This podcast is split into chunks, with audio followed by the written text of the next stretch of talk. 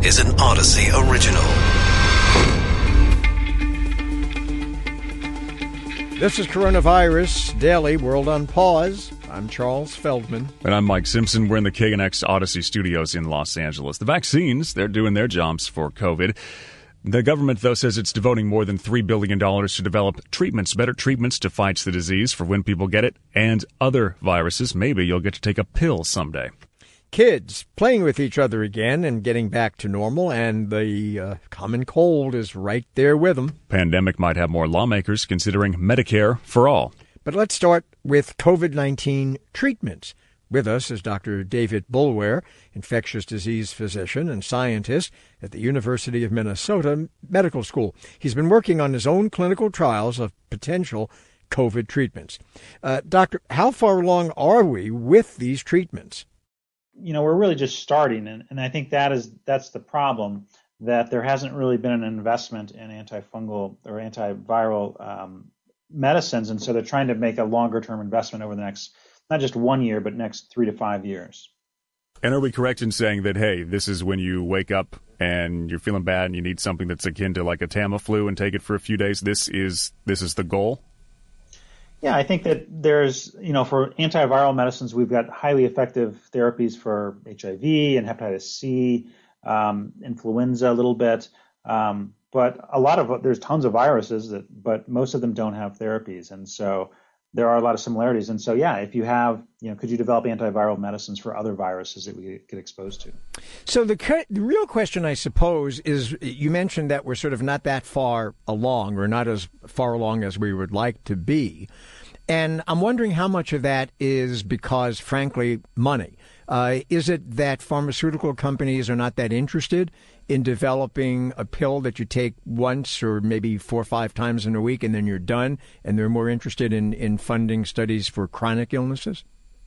Uh, completely. I think that when you look at just antibiotics and antivirals and sort of you know temporary things that you take for one or two weeks and you're done, that that's not a big moneymaker. And so from a commercial um, investment, like a pharmaceutical company, just doesn't that, that's not that's not as as, as um, sexy as a chronic disease where you got to take a single pill every day for the rest of your life.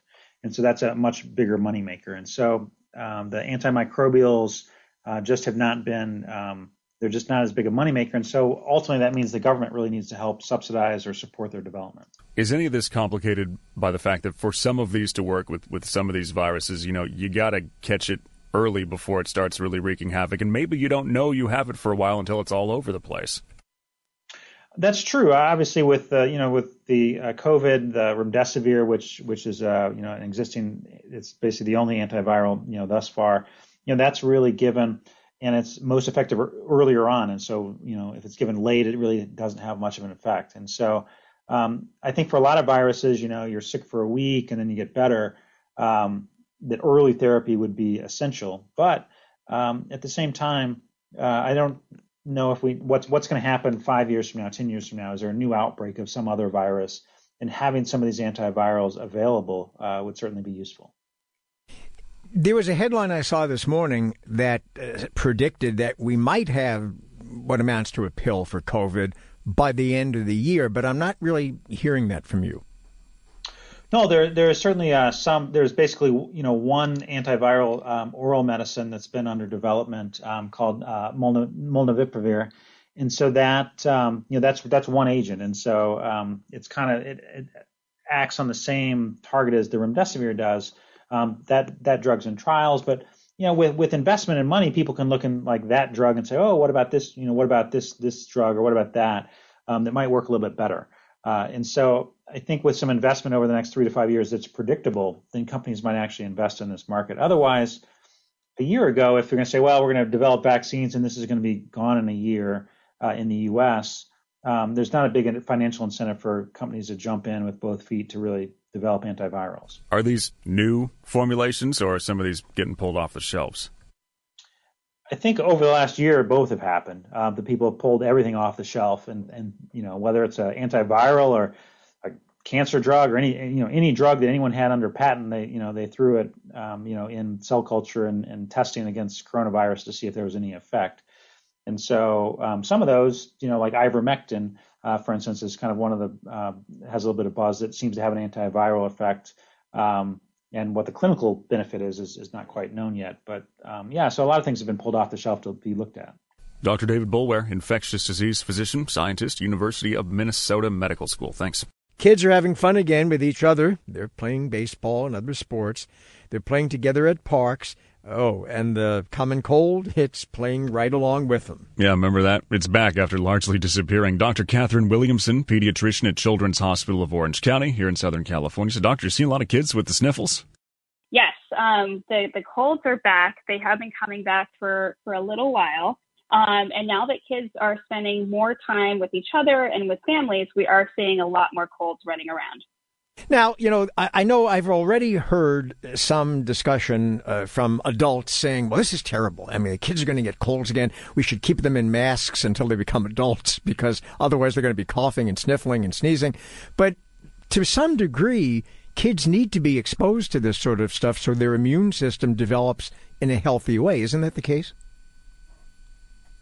Yeah, that's a really excellent point. I mean, colds are going to happen even if you do keep them masked because kids are going to touch things, they're going to put their fingers in their mouth um, of all ages, but especially the little ones. And so it's really hard to keep kids from getting colds. And so there's really a few things that are just so important to keep them safe, which is number one, make sure that your kids are vaccinated against the stuff that's really bad. So the pneumonia vaccine, the whooping cough vaccine, and the COVID 19 vaccine for kids 12 and up make sure your kids are vaccinated or, and surrounded by people who are vaccinated. And then make sure they're getting enough sleep, eating good, healthy food, and getting plenty of exercise. That is one of the best ways to keep their immune system boosted. Mom and dad, when they see the kid get sick, they're probably more likely to rush them into you, though, right? Than if they had the cold, because they're going, "Oh, I'm going to ride this out. It's fine. I get this." But your kid has 102. Is oh my gosh, my child, my child. Take it to the pediatrician right now. Help him or her. Yeah, definitely. Well, it is, it's harder with kids, right? Because the younger they are, they can't really tell you how terrible they're feeling. And sometimes kids, when they don't feel good, they they look really sick. And sometimes it's hard to tell, are they really sick or is this just a common cold?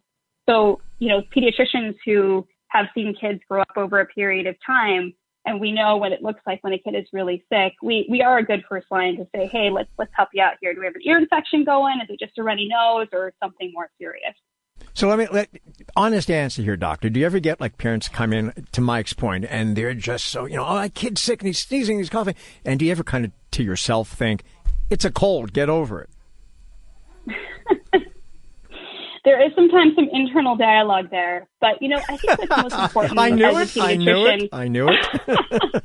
But what, what I love about my job and, and what I love so much is developing that relationship with parents. Because when I think something like this, like, okay, we're being a bit overcautious here, I'll have that internal dialogue, but then I'll say it out loud. I'll say, hey, you know, I get it. You know, you're first time parents and your kid's sick and it's never happened before. And I empathize. And I say, let's just let's take a sec and and really think about you know what the concerns are and the consequences and also the signs to look for when they're really sick because the worst thing in the world is to miss a, a kid who actually really is sick and needs help. And so the, the more that I can connect with the parents and make them comfortable and also look for the signs along with myself, the safer those kids are and the better the parents feel as well. Yeah, do you see a lot more firstborns than thirdborns? they get used to it after a while. that is true. Yeah, I have a lot of first time parents who say, Well, you're going to see a lot of us. And I say, You know what? That's my job That's and fine. I love it. But before we let you go, you said, you know, there are things to look for for the really sick children. What would that red flag be? So prolonged fevers are one of the biggest things. You know, generally a fever for a day, maybe two days can come and go. Um, but if the fevers are just persisting after a few days, it's worth looking into and making sure nothing else is going on. Um, the other thing is shortness of breath. So if a kid, if you ever are concerned about a kid's breathing, that's not anything to take lightly and make sure you get your kids seen as soon as possible. All right, Dr. Catherine Williamson, pediatrician, Children's Hospital of Orange County. Doctor, thanks. Coming up after a short break, could the pandemic spark a larger push for Medicare for all? We saw all the death and suffering during the pandemic. There are lots of people out there who are now dealing with excessive hospital bills, even with health insurance. Now that the Supreme Court's upheld the Affordable Care Act again, will lawmakers push to expand it, maybe Medicare for all? John McDonough, public health professor, Harvard's Chan School of Public Health, played major roles in helping to write and pass Massachusetts healthcare law in 2006 and the Affordable Care Act in 2010. So, John, does the High Court ruling today open the door for expansion? The law has already been expanded in the American Rescue Plan that was signed into law by the president in March. The affordability of the subsidies, the premium subsidies, have been greatly expanded, uh, both deeper subsidies, so it's more affordable, and expanded to more people who couldn't get it before this. So, in terms of building on and improving the ACA, it's already happening. Uh, there are other things that the president would like to do to connect with more people and to particularly get about 3 million people who are in uh, 12 states that have yet to expand Medicaid uh, some kind of coverage. But uh, it's it's on target in terms of expanding. But the difficulty is the expansion that was done in March in the American Rescue Plan is only good for two years. And so the president is eager to get those expansions extended uh, in perpetuity.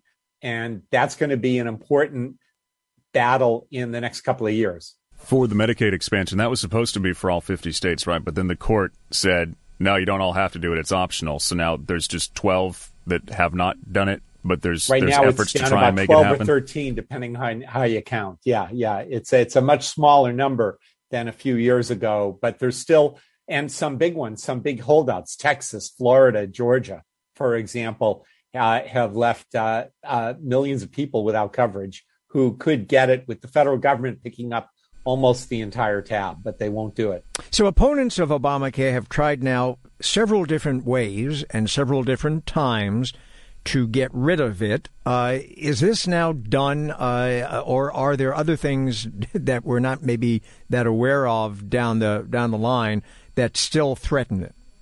Well, there've been three life-threatening cases before the Supreme Court.